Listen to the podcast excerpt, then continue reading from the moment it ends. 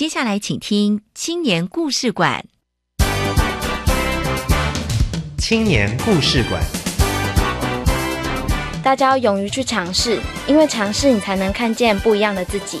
勇敢面对你从来没有想过的事情，那你会找到不一样的价值。创业的每一天会有很多困难跟挑战，用我们年轻人的力量，把文化、把部落带起来。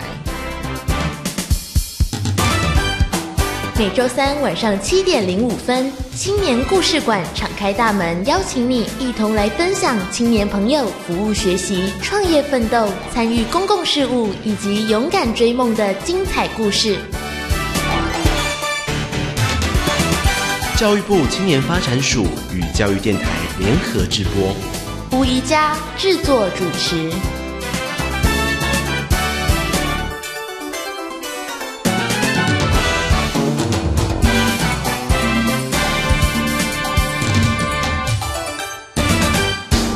亲爱的朋友，新年快乐！才刚刚跨了年，进入一百零七年，今年的跨年有没有比往年更有创意呢？好，特别开心的是，青年故事馆在新的一年重新开幕。原本是在晚上十一点到十二点钟播出的节目时段，改成每个星期三晚上的七点零五分到八点钟。欢迎朋友们准时进入青年故事馆，一起来分享青年朋友尽心努力所创造出来的精彩故事。今天是一百零七年开幕的第一天，我们希望这一天的故事带领每个朋友都能够一起来展现出你的爱心以及服务的热情。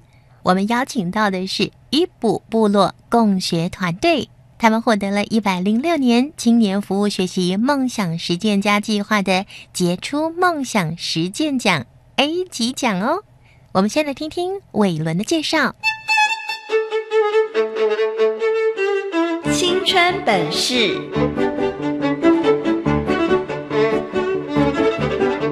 让我们先来听听今天的故事主角实现梦想、开创未来的大计事。各位听众朋友，大家好，我是伟伦。你有着服务的热情与感动吗？想要借由跨校联结志同道合的伙伴，一起进行服务来彩绘你的大学生涯吗？教育部青年发展署一零六年首度办理青年服务学习梦想实践家竞赛。鼓励青年发挥创意，提出属于自己的服务学习方案。透过大专校院学生跨校组队，结合各校不同的课程内涵与专长，不论关心的议题是环境生态或人文科技，想帮助的对象是儿童、青少年或高龄者，都可以透过青年的力量，为社会或社区缔造正面能量。本次荣获梦想实践 A 级奖的团体伊布部落共学团队，成军于二零一六年七月，与台东县延平乡武林村的在地协会长期合作，计划名称为“带梦想回家”。这项儿少培力共学计划不再只是用服务的理念出发，而是以共学的态度来学习，长期支持与陪伴原住民儿童和青少年一起共学，以在地角度出发，设计文化回应性课程，让孩子在生活中学习，看见自己身边文化的美好与特质。另外，也带入了创造力、问题解决及领导力等自由课程，提升孩子们的逻辑思辨能力。他们认为，所谓的陪伴，并非单纯的加油打气。而是给予孩子更多可以想象未来的空间，以及认识世界的机会。伊布部落共学团队本次五个阶段计划的前两个阶段——寻梦与逐梦，已经达成了。紧接着，逐梦、圆梦和传梦将在二零一九年十二月之前完成。今天的青年封面故事，我们邀请到伊布部落共学团队的执行长，来自国立台北教育大学的郭孔林同学，来和我们分享在部落共学的感动与成长。青年封面故事。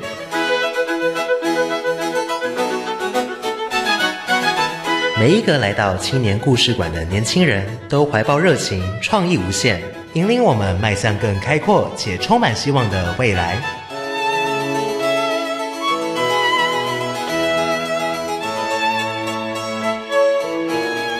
很多人呢都有梦想，但是大多数人并没有付诸行动去实践。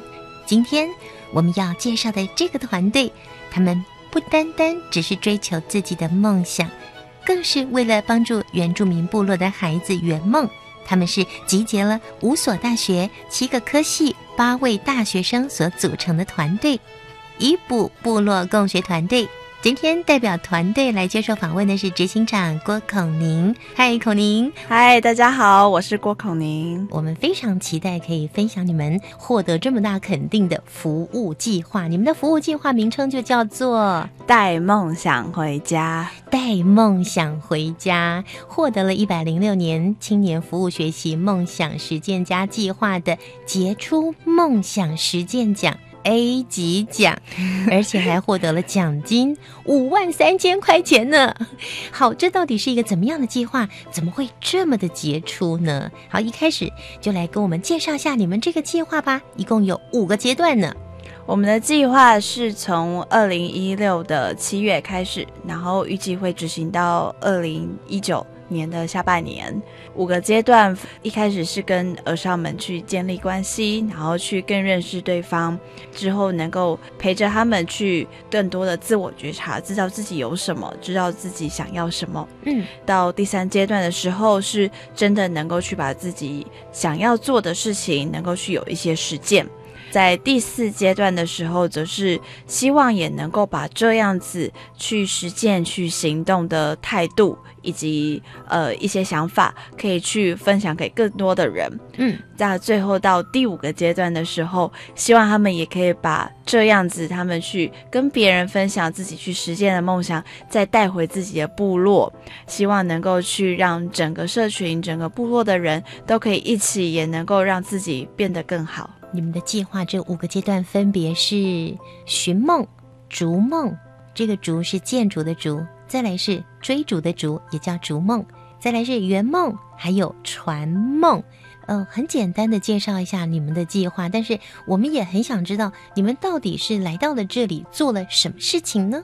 从二零一六的七月开始，一开始我们其实是先做一些比较呃文化交流的东西。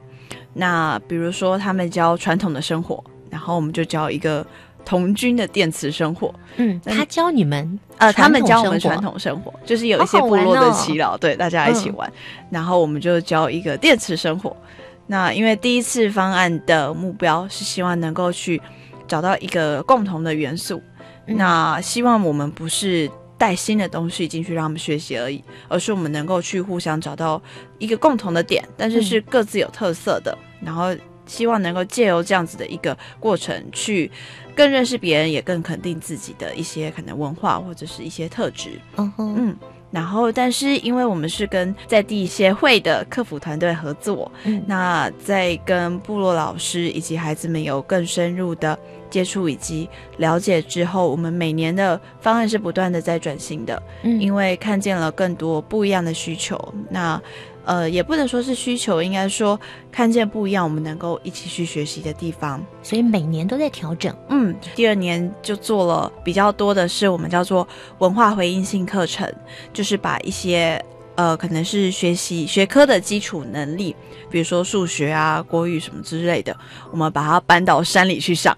嗯哼，对，因为我们是在部落部落呃进行这样子的一个计划，那希望是能够把这些东西变成他们的生活，他们的样子。嗯，所以比如说上数学课，可能在一般他们学到的数学课本上面是小明他爸爸带他去游乐园，然后要算买票多少钱。嗯，但这不是他们的情境，也不一定是他们能够真实去体验到的。嗯，所以在一开始学习动机上，其实就会因此而没有那么的高。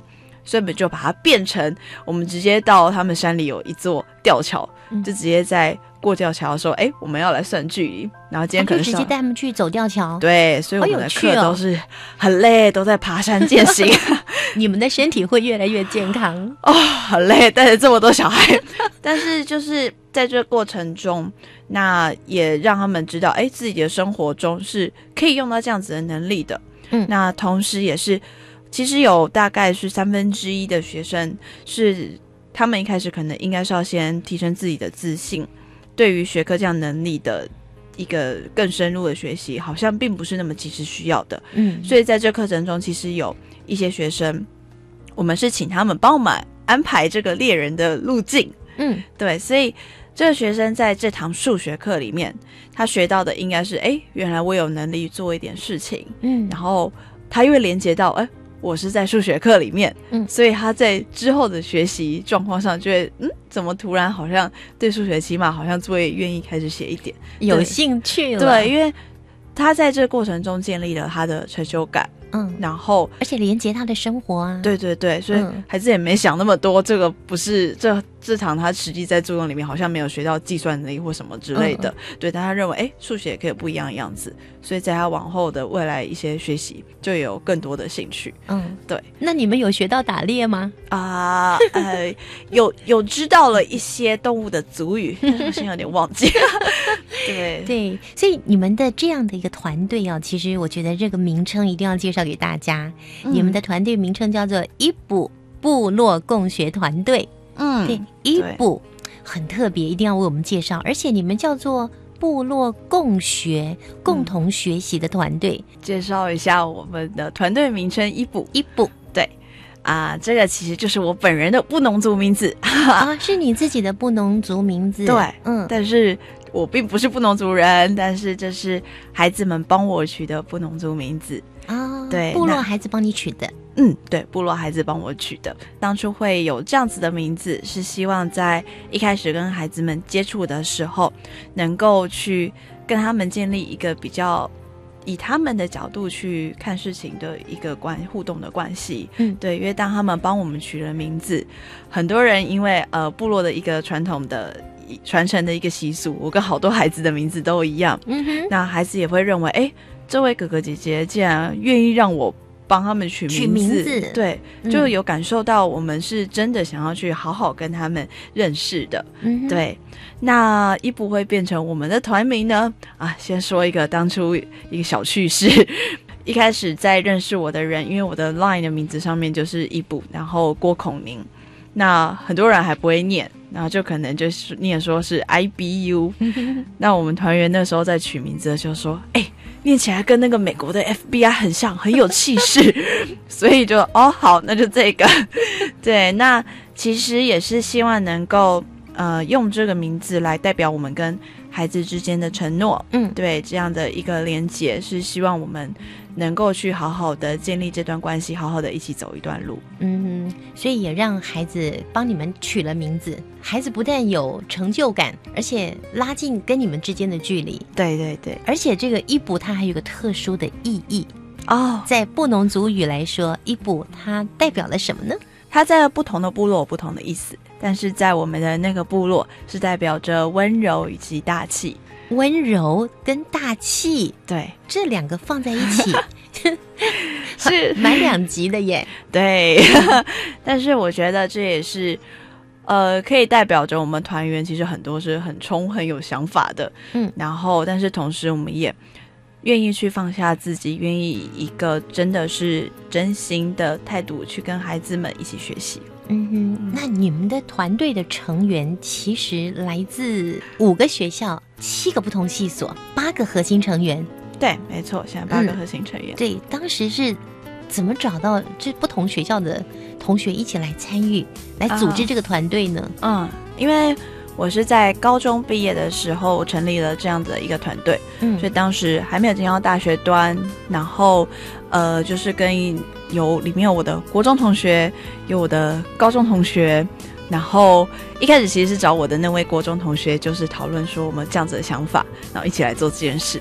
但是两个人不够嘛，所以他就招兵买马了一些他有兴趣的同学，嗯，对，所以有他的高中同学，然后就。嗯，就是现在就形成了我们是八个核心人物这样子。是，所以有来自台北教育大学，你就是其中之一。另外还有一个你的同学，嗯嗯，还有政治大学、台大、中山医学大学、台湾艺术大学，还有师范大学。嗯。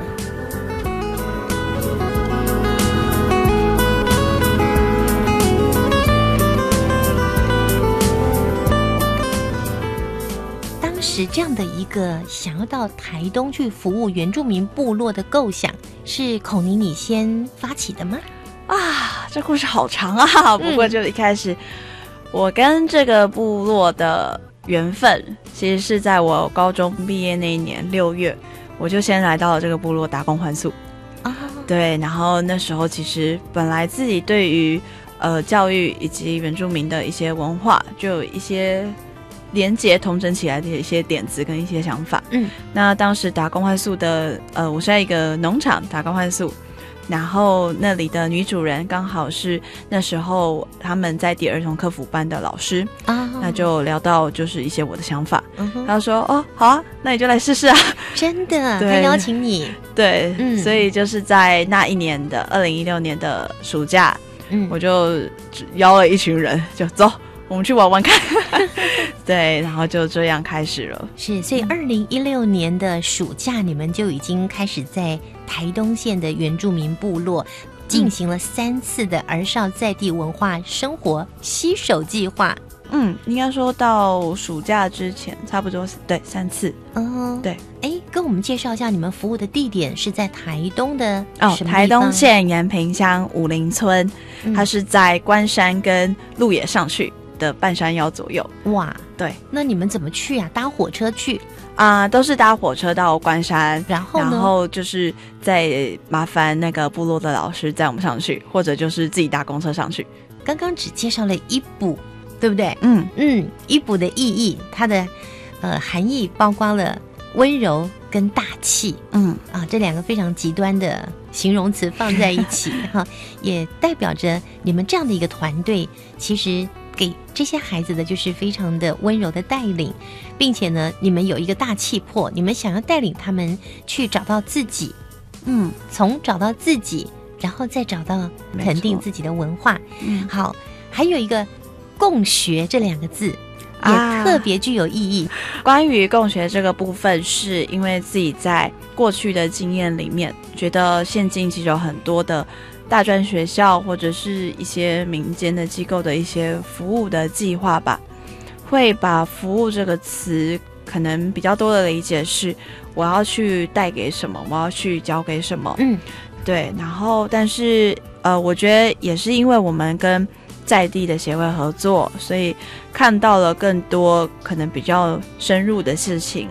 那我们就自己觉得说，其实在这个过程中。收获最大的是我们自己，嗯，孩子们给了我们很多，我们不应该是以一个或许比较上位者跟下位者，带着一股自己的冲劲、自己的角度，要去给予什么东西，是，而是应该是去在地跟他们相处之中，去互动之后，一起去找到某些东西，一起去学习，嗯，对，所以我们希望能够去。呃，影响或许是给身边人对于一些服务的解释是不一样的。我们希望能够去用一个叫做共学，就是共同学习。对，因为的确在计划中，我们也确实不仅是我们教，也有让孩子们当我们的小老师。嗯嗯，对，希望能够是以一个真的比较。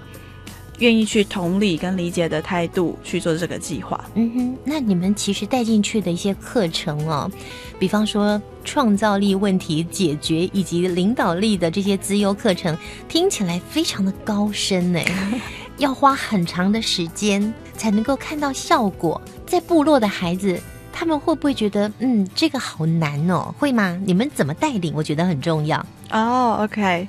就是关于这个部分，因为原则上就是所谓的创造力、问题解决能力是 CPS 课程以及领导力的课程比较会放在我们教育体系里面资优这一块。嗯，但是因为我们自己是本身是念特教的，也有跟老师跟我们团队伙伴讨论过后，发现其实这个课程这个教学的方式只是一个学习思考的模式。嗯，对，它并不是只有自由生可以适用的。我们教给孩子们的也是。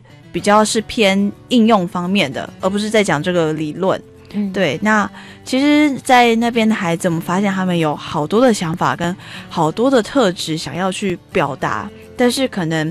比较不清楚要去怎样跟面对，怎样去统整自己的一些点子，嗯所以我们教的其实是，比如说是呃脑力激荡啊，然后心智图啊，这些可能大家比较常听过的，然后去帮他们去整理出自己的一个，或许是在解决问题或解决困难上面的一个 SOP 流程，嗯，让他们实际把这样的一个想法，这样的一个方式应用到生活里面去。嗯，对，所以孩子们学起来是觉得还蛮新奇、蛮开心的，然后也没有遇到一些困难。对，是，所以你们会把这样的课程把它变成游戏的方式来进行吗？嗯，会，像是我们今年这部分主要是带青少年的。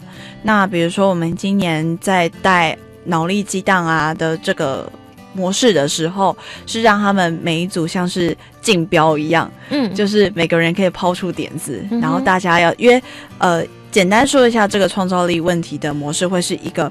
发散再聚练，就是你要先抛出好多的点子，然后最后可能再选出一个最棒的，你觉得最适合的。嗯，对，所以我们就用一个竞标的方式，让孩子们去抛出好多的点子，然后大家去小组讨论之后，再去标价，说，哎，我最想要哪一个点子，嗯然后再去做一个聚练的模式。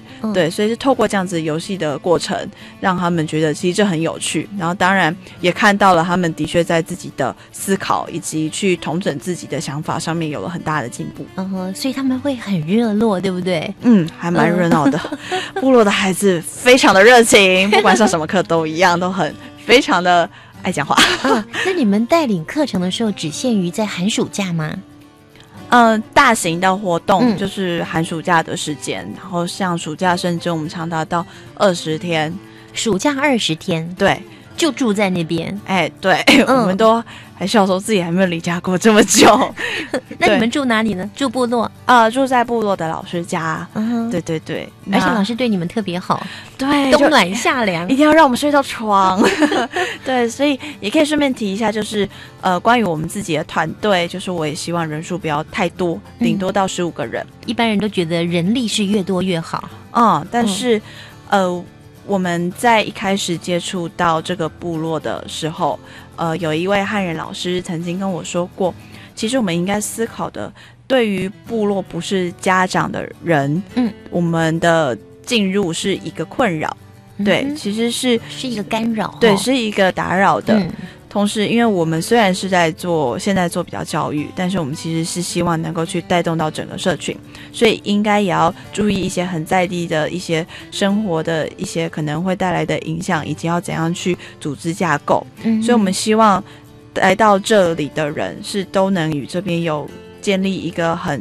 比较深度的关系，嗯，那也同时是以最适合的方式、最棒的角度进来的。是你们这项计划，它的计划名称就叫做“带梦想回家”。嗯，它的为期时间呢是二零一七年的七月到二零一九年的十二月，嗯，两年半的时间。你们现在已经进行到第二阶段了。在寒假的时候，你们会邀请部落的孩子到台北来，有多少位？对，孩子啊。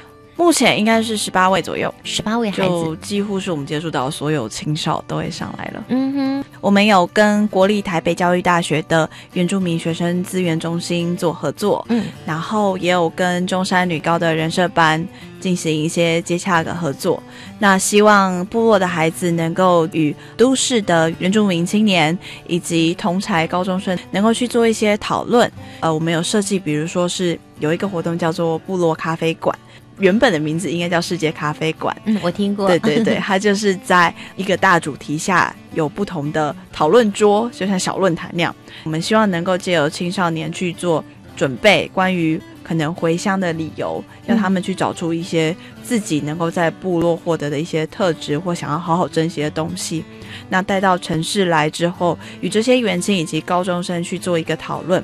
希望能够透过这样子的过程，去更确定自己有的、自己想要的、自己独特的，然后也知道别人是怎么去看待这样的事情的。希望能够有一些想法上的刺激以及交流。是，好期待哦！不知道会冒出什么样的火花，对不对？很期待。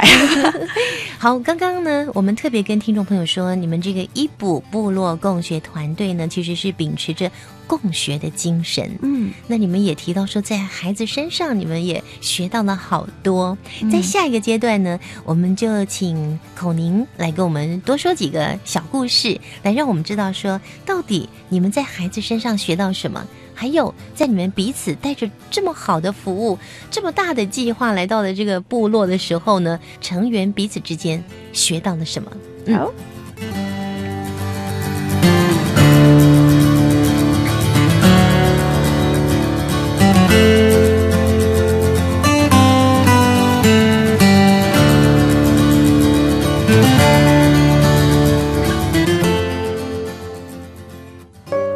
从进入职场以来，我从来不认为我会输给任何人。客户的状况果然还是没排除，你们到底谁可以去一趟？林总，这次换我去。四十八个钟头，哎，连续宕机了三次。没关系，那我来检查看看。动了，动了，你早就该来了，太感谢你了。恭喜你，恭喜你。我做到了，那么你呢？打破框架，勇往直前。以上为行政院广告。我想要出国自我实现，却不知道怎么开始。那天我发现了青年海外志工暑期服务计划，可以到世界各国进行人道关怀等服务。我终于找到出国的意义与感动了。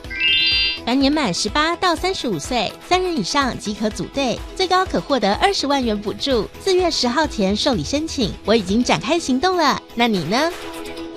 详情请上青年发展署官网查询。以上广告是由教育部提供。对亚美尼亚、波士尼亚及罗马尼亚的贫困家庭来说，低温达零下二十到三十度的冬天是一场严苛的生存考验，因为没钱买柴火，只能焚烧废弃物取暖，但产生的毒气却严重伤害孩子的健康。台湾世界展望会邀请您捐款支持这三个国家的御寒工作与资助儿童。让台湾的爱温暖亚波罗的冬天。更多资讯，请至台湾世界展望会官网。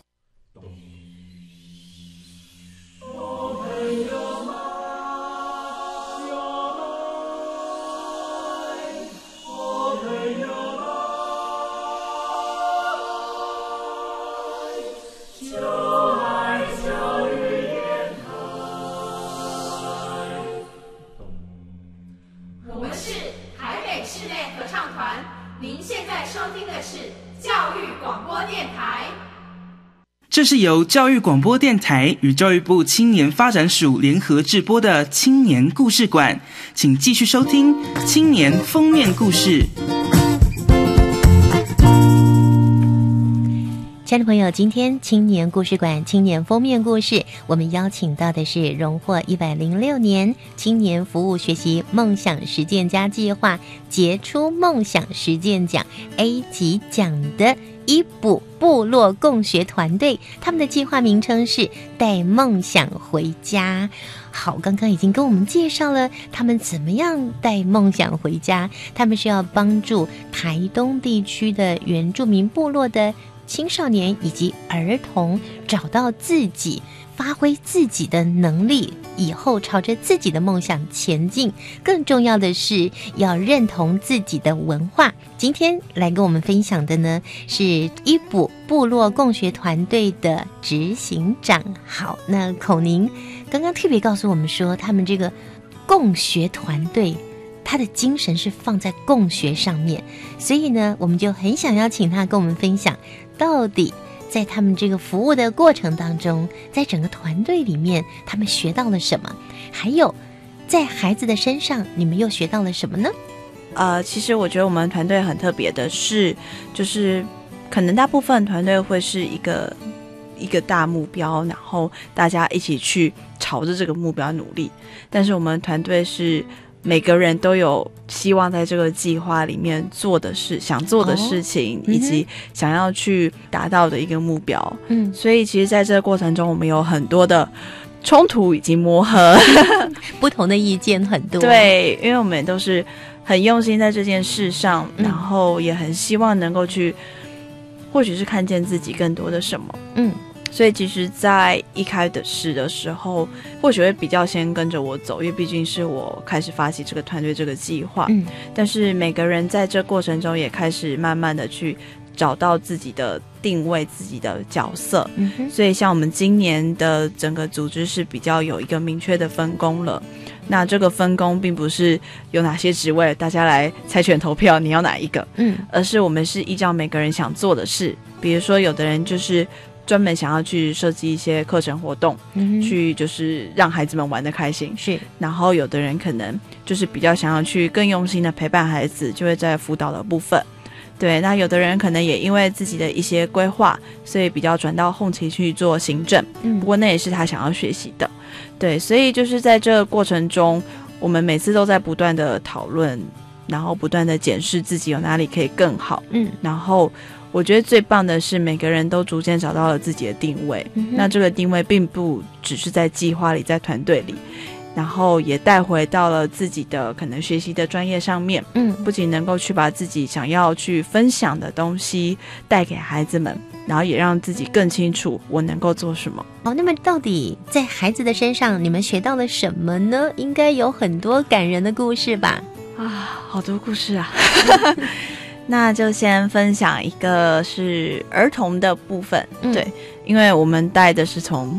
小一到高三，这年龄层非常的跨的好远呐，对，非常的广。对，那一开始是先带儿童，然后其实算是今年四月才开始加入青少年的。嗯嗯，不过我们也都跟这些所有接触的孩子已经建立起了一个还蛮好的关系，我觉得。嗯，那在儿童的部分，最令人印象深刻的是一位弟弟。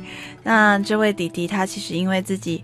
家庭状况的关系，那他自己本身是全身烧烫伤的。哦，对，全身的烧烫伤，对，因为是小时候就是呃，可能爸爸妈妈没有注意到自己在洗热水澡的时候，哦，对，就整身就天哪，对，有了这样子的 受伤，那也是因为这样子的经历，所以可能让他在呃面对其他人或者面对自己跟面对他的生活的时候是很有。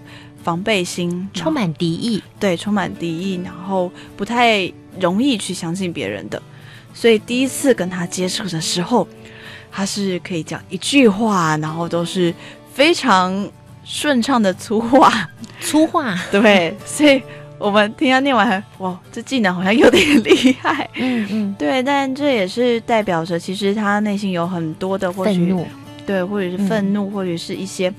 不知道自己是能做什么，然后对自己没办法肯定的一个状态，所以才会希望能够以一个让别人没办法去接近他，跟可能让他有机会让自己处于一个比较弱势状态的一个态度去面对别人。嗯，对。但是就是在今年暑假的时候，已经跟他接触了有三四次了吧？嗯，他竟然有一天晚上是哭着跟我们说。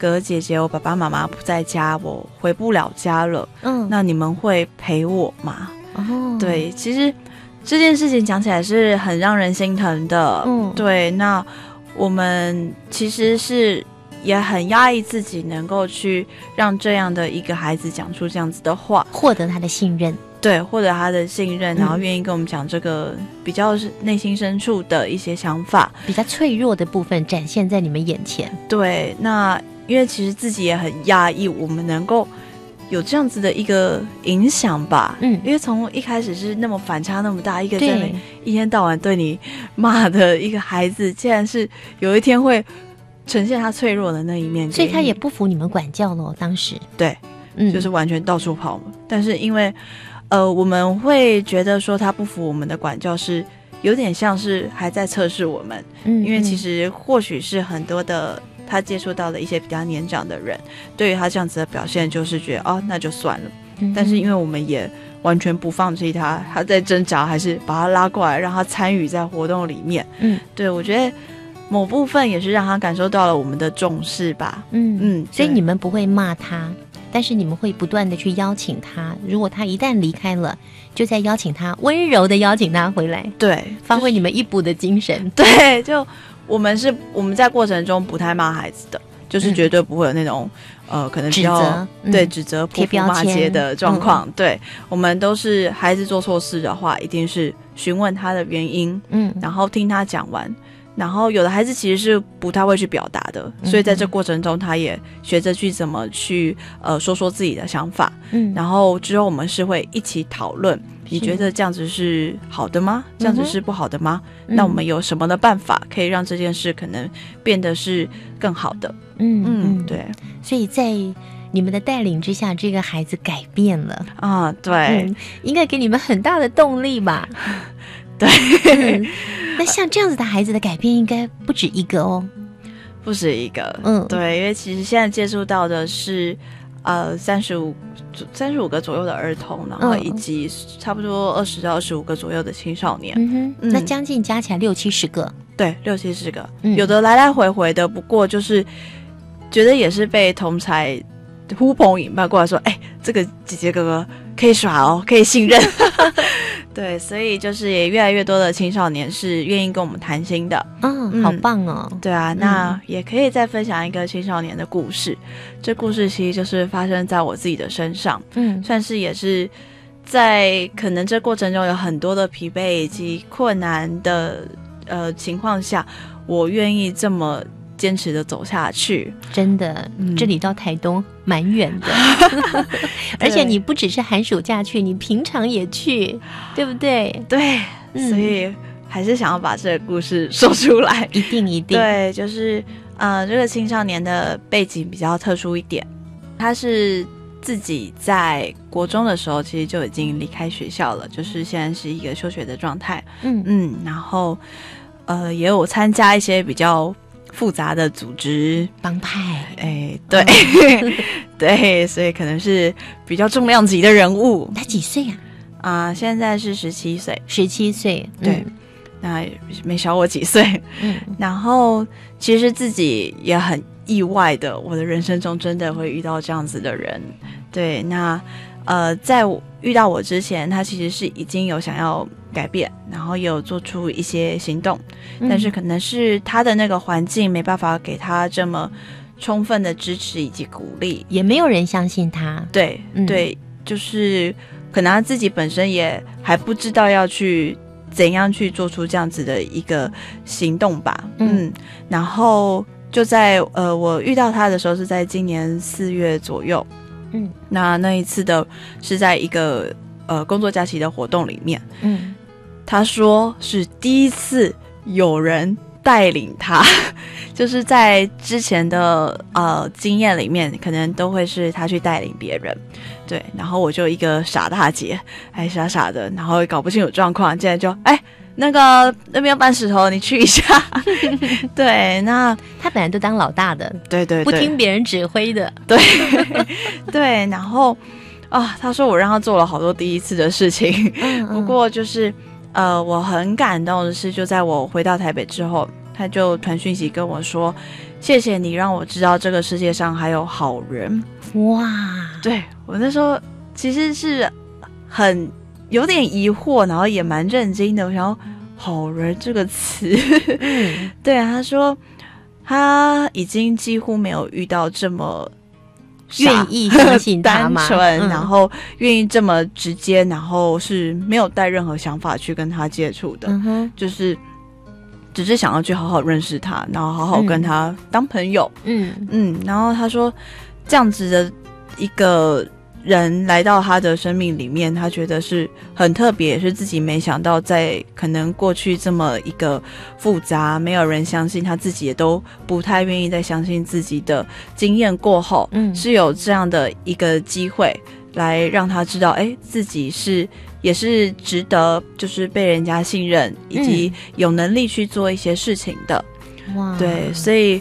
在这之后，目前我们就还是保持密切的联系，然后他也就是更愿意去做出一些改变，然后也在自己的生活中有了更好的规划。嗯嗯，对。孔宁，你有没有觉得好感动哦？你竟然可以改变一个十七岁年轻人的生命？哎，对，就是从来没有想过自己有这样的影响力。是对，因为他是真的在遇见我之后有了。很不一样的样子，变得更愿意去付出，然后愿意去听听别人，然后也愿意把自己可能比较脆弱、比较温柔的那一面展现出来。他其实是个很贴心的孩子。嗯，对。其实你们这个团队真的就是一个改变的力量。这样的温柔的陪伴，它的力量是非常非常强大的。刚才在听你讲这个故事的时候，其实我我真的觉得很感动，我我眼睛是有泪水的。虽然我已经听了第二次了，可是我真的真的觉得太感动了。所以你们这样的一个团队，你自己身为执行长，压力还挺大的。你还要筹措一些经费，因为你们办这么多活动是需要经费来支持的，对不对？嗯嗯。但是这整个过程，不管是辛苦也好，不管是困难也好，孔宁，你跟我们说，你自己得到的最多的是什么？你学到了什么？最重要的一点是，其实我一直都是一个很有想法、很有目标、很能够去付诸行动的一个人。嗯，但是我认为，其实有一个比较内心的我是，我也会对于这样子一直在大家面前表现的很好的自己是有一些疑惑以及不安的。但是在透过这些孩子们，因为孩子的表达就是非常直接的。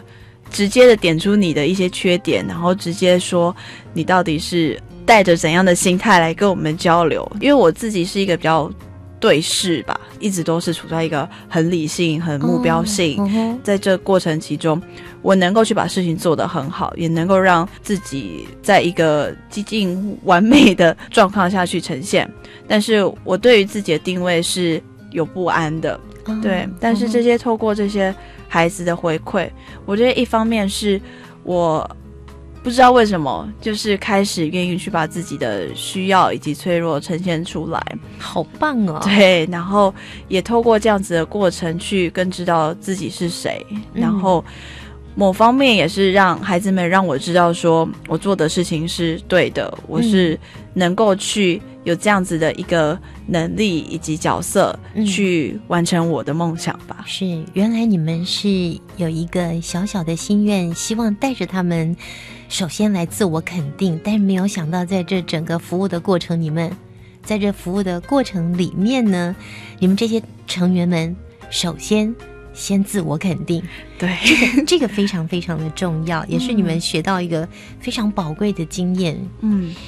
可以说是在课堂上也学不到的东西，嗯，但是呢，我想在你们所期待能够用你们的大手拉着小手。带着这些孩子来寻找生命的归属感跟目标的过程，你们每一个成员刚刚是分享的是孔明，相信其他的成员也有其他的不同的收获跟学习。嗯，那今天也蛮可惜的，没有邀请到他们。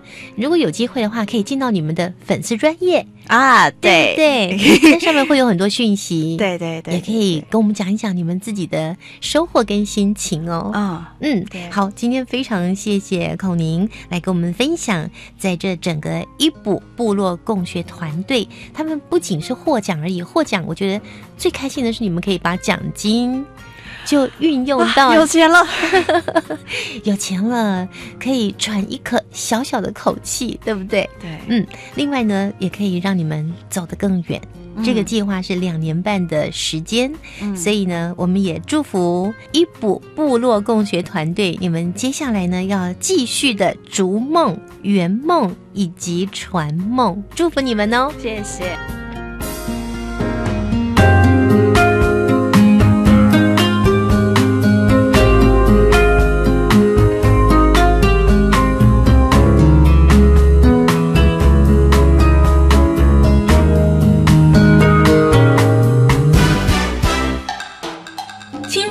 闪，跳跃的青春节奏，浪漫的追梦时刻，请跟着故事主角一起青春快闪。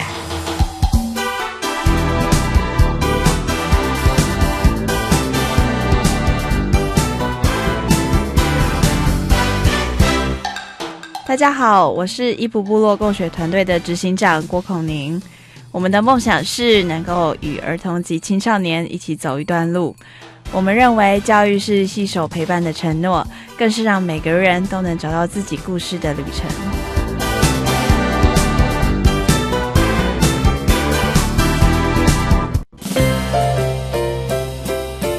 青年优先报，这是专为提升青年就业力、健康力。团队合作能力及拓展国际视野的活动资讯平台，欢迎青年朋友透过多元学习，开展生命的无限可能。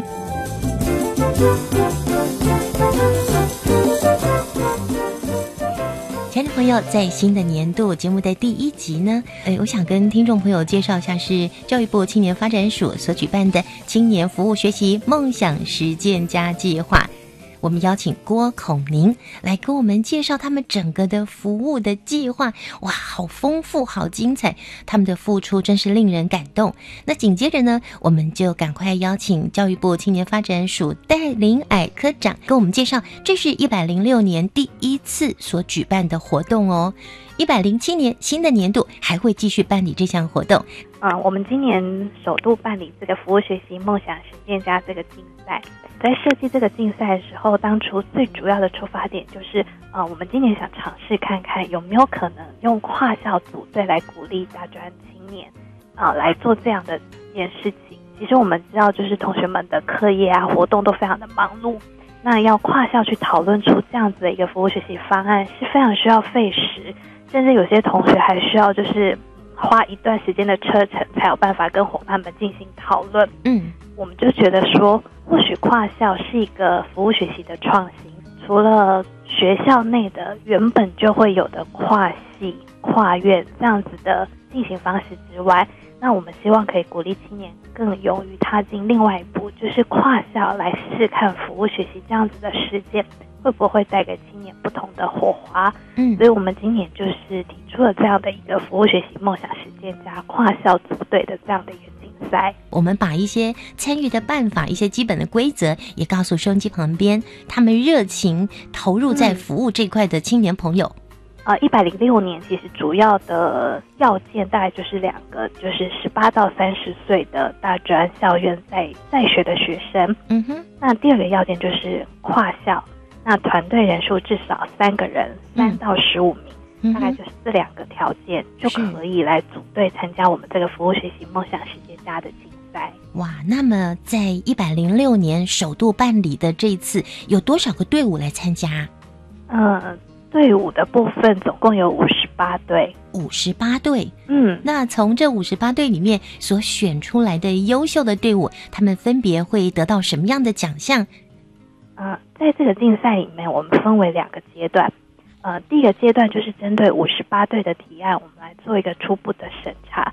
那我们认为他的方案很有想法，嗯，或者是觉得很新奇，是可以未来。试试看，来实践看看的这个部分，我们会先挑出优秀计划设计奖。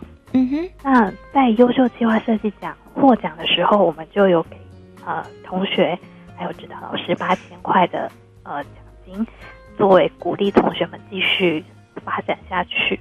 那针对获得优秀计划设计奖的这个团队，我们有进行一。天的辅导培训邀请，就是呃曾经实践过相关的服务学习方案，比如说呃宝岛进香团的林毅林小姐，那她自己曾经就是用她亲身的经历，然后号召一些青年朋友去做进香这样子的活动。嗯，那她曾经真的落实，把他的梦想跟他的服务真的有实践。嗯，那我们就是邀请呃相关这样子曾经有这样经验的青年来跟呃我们这次提案的大专校院的学生做一个分享跟辅导。嗯哼，那呃，就是以曾经有过这样的经验前辈这样子的呃角度来提醒青年，就是在下一个阶段要进行实践的时候，可能需要再留意一些什么。嗯哼，那经过这样的培训之后，同学再回去思考沉淀一下，那可能做一个计划小幅度的修改跟调整，接着我们再评选出杰出梦想实践奖。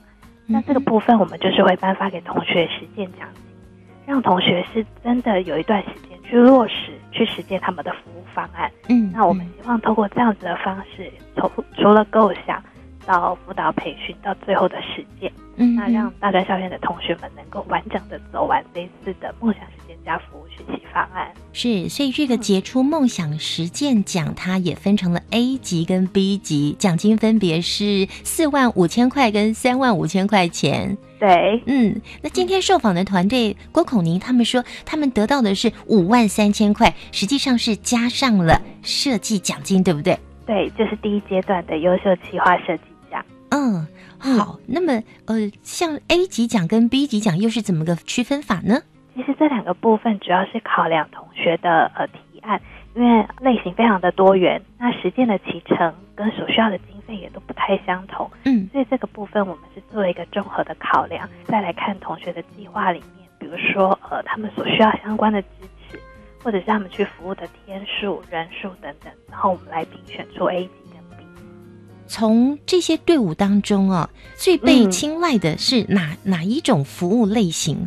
跨校的丰富度是我们也会考虑的。嗯，那还有就是同学的专业本身的所学跟他所提出的服务方案是不是能够契合？哦，那接着就是呃，这个服务方案的有没有新意？它可能不竟然是一个全新的方案，可能呃有一些计划确实可能往年也有执行过，嗯，但是呃我们会希望说，即便是这样的计划，那在今年在我们这个案子里面，是不是能够有看到一些不同的改变，嗯，跟看到一些新意，是创新，对创新的部分，所以这些大概就是我们在呃评选的过程阶段之中会考量的。部分哇，这么棒的竞赛，我们欢迎更多热情投入服务的青年朋友踊跃来报名参加。年满十八岁到三十岁都有机会啊！但是还有一个重点，就是需要大专校院学生的跨校组队哦。光是只有一个学校是不够的。好，那科长赶快告诉我们要把握什么样的时间来报名呢？那我们大概七八九月就会开放。增建，嗯，那一百零七年呢？呃，可能要请大家再关注一下我们的青年发展署的官网，那留意相关的活动讯息。欢迎各位同学可以组队来参加。今年要放暑假的时候，七八九月就要来关注一下青年服务学习梦想实践家竞赛的比赛办法喽。各位同学先做准备。好，今天非常谢谢戴林海戴科长。亲爱的朋友，青年故事馆在一百零七年第一集的播出，希望所有的朋友都能够跟一部部落共学团队一样，带着梦想回家哦。除了实现自己的梦想之外，同时也有机会帮别人圆梦。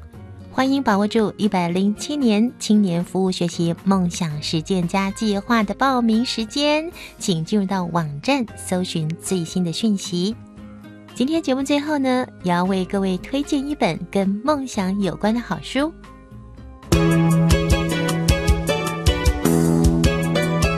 阅读 Ready Go，听众朋友大家好，我是蔡依婷，我就读于真理大学运动健康与休闲学系。那我有一本很喜欢的书，它的书名叫做《为梦想跌倒，痛也值得》。作者是冒牌生，他在里面我最喜欢的一段话是：在两点之间最近的距离不见得是直线，因为现实的路途中会有山有海，不见得有路。我们常在过程中被挫折击垮，但如果真心想抵达梦想的远方，让你倒下的永远不是对手，而是自己那颗绝望的心。所以在你想完成梦想的途中，希望大家都可以。坚持梦想，勇敢前进。那在这本书里面，他讲了很多朝梦想前进的时候，你应该注意的是什么？还有，我觉得很重要是，你身边的朋友也可以成为你的贵人。这是我今天为你推荐的书，书名是《为梦想跌倒，痛也值得》，希望你会喜欢。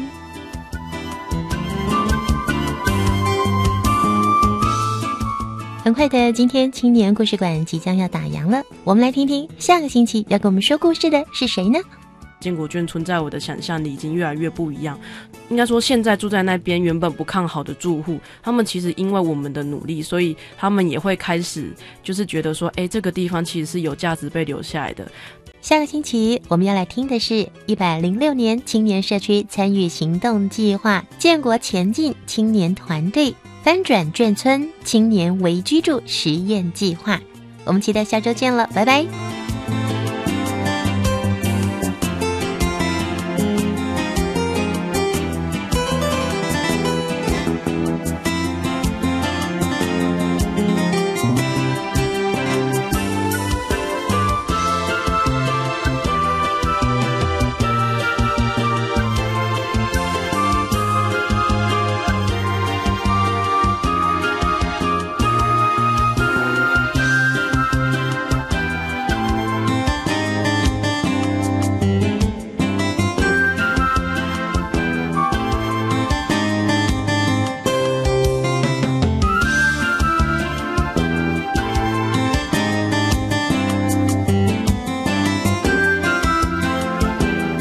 Hello，大家好，我是保补。现在正陪伴你的是教育电台。